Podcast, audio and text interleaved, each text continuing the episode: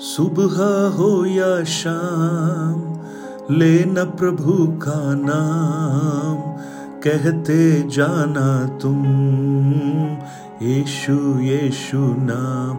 ओ, सुबह हो या शाम, लेना प्रभु का नाम।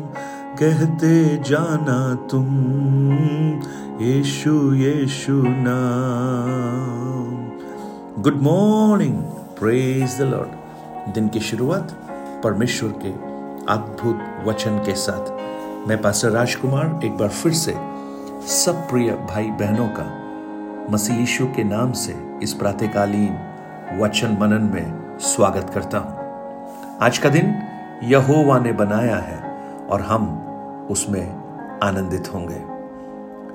उसके कहने से एट हिज वर्ड उस विश्वास के शब्दों को सुनकर जब एक व्यक्ति प्रभु पर भरोसा करता है तो उसके जीवन में किस प्रकार के अद्भुत काम होते हैं, उसके बारे में हम पिछले कुछ समय से मनन कर रहे हैं। और कल जिस बात को हमने शुरू किया, यहोशु की पुस्तक, उसका छह अध्याय, उसी पर हम मनन जारी रखते हैं। उस यरीहो शहर पना के सामने जब इज़राइली लोग पहुँचे तब परमेश्वर उन्हें एक योजना दे रहा है। और योजना संसारिक रूप से देखें तो मूर्खता है। लेकिन परमेश्वर क्या कहता है? कि मैंने यरीहो को और उसके राजा और शूरवीरों समेत तेरे वश में कर दिया है। सो तुम जितने योद्धा हो, नगर को घेर लें और उस नगर के चारों ओर एक बार घूम आए छह दिन तक ऐसे ही किया करना और जब वे जुबली और नरसिंगे देर तक फूंकते रहे, तब सब लोग नरसिंगे का शब्द सुनते ही बड़ी ध्वनि से जय जयकार करें। तब नगर की शहरपना नेव से गिर जाएगी और सब लोग अपने सामने उस पर चढ़ जाएँगे। सो, परमेश्वर की योजना उस नगर के चारों ओर एक एक दिन एक चक्कर लगाना और सातवें दिन सात चक्कर लगाना। और जब इस योजना के बारे में हम सुनते हैं तो बड़ी मूर्खता दिखाई देती है। लेकिन मैं कहूँ, परमेश्वर के काम इसी प्रकार होते हैं। चाहे वो गिदियोन के समय में हो, कि मशालों और मटकों से युद्ध जीत जाता है, चाहे वो दाऊद की बात हो, जो गोफन से इतने बड़े गोलियात को मार देता है, चाहे वो यहोशाफात क्यों ना हो, बिना युद्ध लड़े परमेश्वर उसे युद्ध में जयवंत करता हो। प्रियो, हमारा प्रभु ये चाहता है कि हम उसकी आज्ञाकारिता में चलें। यहोशु ने ये युद्ध इसलिए नहीं जीता कि उसकी सेना बहुत बड़ी थी या उसके हथियार सामर्थ्य थे। लेकिन यहोशु ने युद्ध इसलिए जीता क्योंकि उसका परमेश्वर बड़ा था और यहोशु ने परमेश्वर की आज्ञा का पालन किया। सो, यरीहो के जो निवासी हैं, वो पहले से ही डरे हुए हैं। क्योंकि परमेश्वर का वचन हमें बार बार इस बात को याद दिलाता है, अगर उसके दो अध्याय नौ से लेकर ग्यारह तक वचन को जब पढ़ेंगे, वहाँ लिखा है, इन पुरुषों से कहने लगी, मुझे तो निश्चय है कि यहोवा ने तुम लोगों को यह देश दिया है और तुम्हारा भय हम लोगों के मन में समाया है। देखिए, वो राहब क्या कह रही है कि तुम्हारा भय हमारे मन में समाया हुआ है। अगर आप ड्यूट्रोनोमी व्यवस्था विवरण की पुस्तक, उसके दो अध्याय 25 वचन को पढ़ेंगे। वहाँ लिखा है, और जितने लोग धरती पर रहते हैं, उन सबों के मन में मैं आज ही के दिन तेरे कारण डर और थरथराहट समाने लगूँगा। वे तेरा समाचार पाकर तेरे डर के मारे कांपेंगे और पीड़ित होंगे। उसी व्यवस्था विवरण सात अध्याय के तेईस वचन में भी हम इस बात को देख सकते हैं। तो भी तेरा परमेश्वर यहोवा उनको तुझसे हरवा देगा। और जब तक वे सत्यानाश न हो जाएँ, तब तक उनको अति व्याकुल करता रहेगा।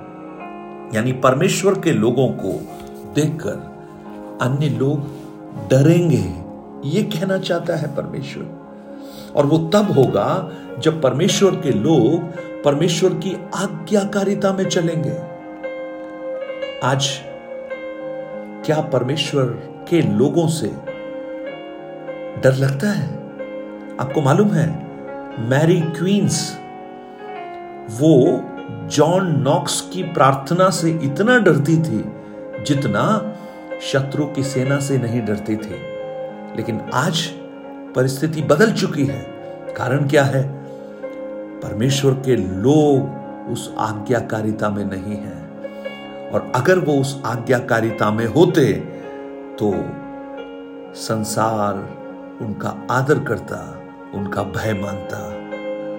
लेकिन यहोशु को देखिए, यहोशु परमेश्वर की इच्छा को जानकर एक युद्ध लड़ने के लिए तैयार है।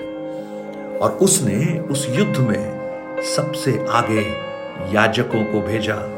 जैसा मैंने कहा, याजक संदूक लेकर चल रहे थे और वो परमेश्वर की उपस्थिति को दर्शाते हैं। प्रियो, जब हम इस संसार की चुनौतियों का सामना कर रहे हो, जब हमारे सामने यरी हो की शहर पना खड़ी हो तो हमें सबसे पहले उस परमेश्वर को आगे करना है। हम युद्ध ना लड़े, लेकिन परमेश्वर को युद्ध लड़ने दें। प्रेज द लॉर्ड यूहन्ना 16 अध्याय, उसके 33 वचन में क्या लिखा है? मैंने संसार को जीत लिया है, इसलिए तुम्हारा मन व्याकुल ना हो। प्रेज द लॉर्ड प्रियो, हमारा प्रभु जय पाया हुआ प्रभु है। जय पाया हुआ। इस संसार में क्लेश हो सकते हैं, परंतु डाढ़स बांधकर उस जय में हम चलते रहे। हम जय पाने के लिए नहीं दौड़ते, लेकिन जय पाकर दौड़ते हैं। क्योंकि हमारा प्रभु जयवंत है।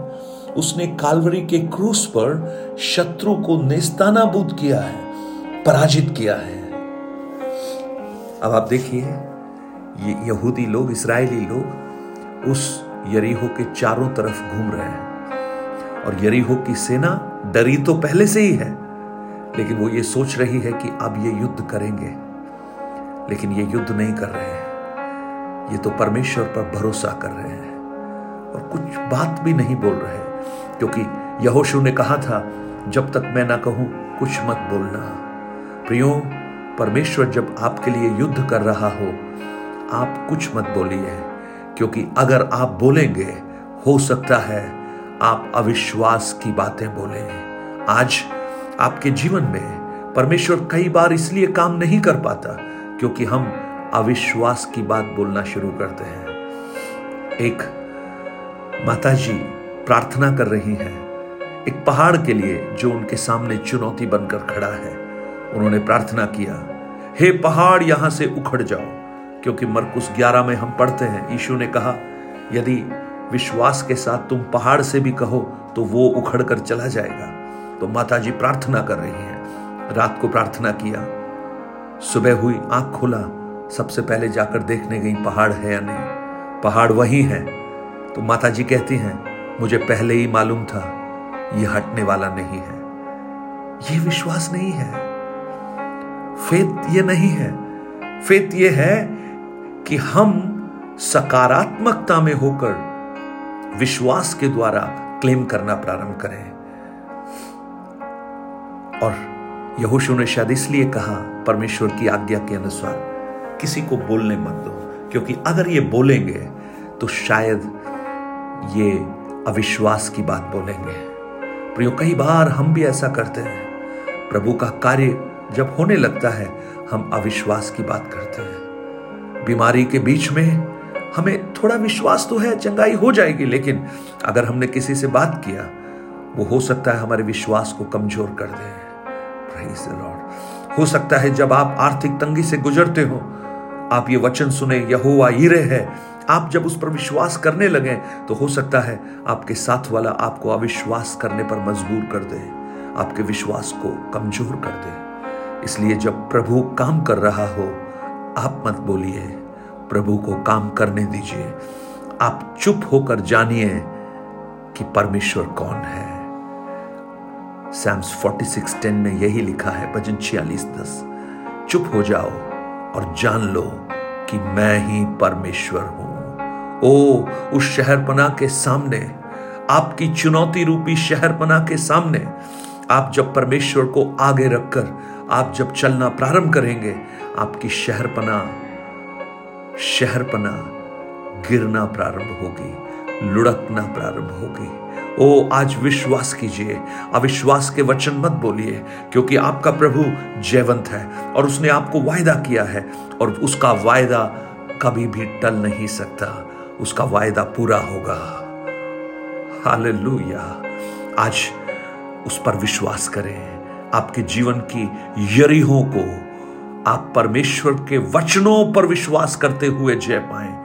आपका बल नहीं, लेकिन परमेश्वर का बल स्वर्ग पिता, आज मेरी प्रार्थना है, ये वचन जो हम सुन रहे हैं, ये अद्भुत वचन है, आपके वचन है। और प्रभु, वही पवित्र आत्मा आज भी हमें मार्गदर्शन करती है और हमें वो देती है जिसकी हमें आवश्यकता है। आज सुनने वाले प्रिय भाई बहनों को इन वचनों से आप अनुग्रहित कीजिए। उनके शहर को, उनकी यरीहों को गिराना प्रारंभ कीजिए। धन्यवाद हो प्रभु, आपने ऐसा किया। यीशु के नाम से माँगता हूँ। आमेन आमेन। God bless you. परमेश्वर आपको बहुत आयास से आशीष दे। मेरी प्रार्थना है, परमेश्वर का अनुग्रह आपके साथ साथ बना रहे और आप जयवंत हो जाएँ। Praise the lord amen.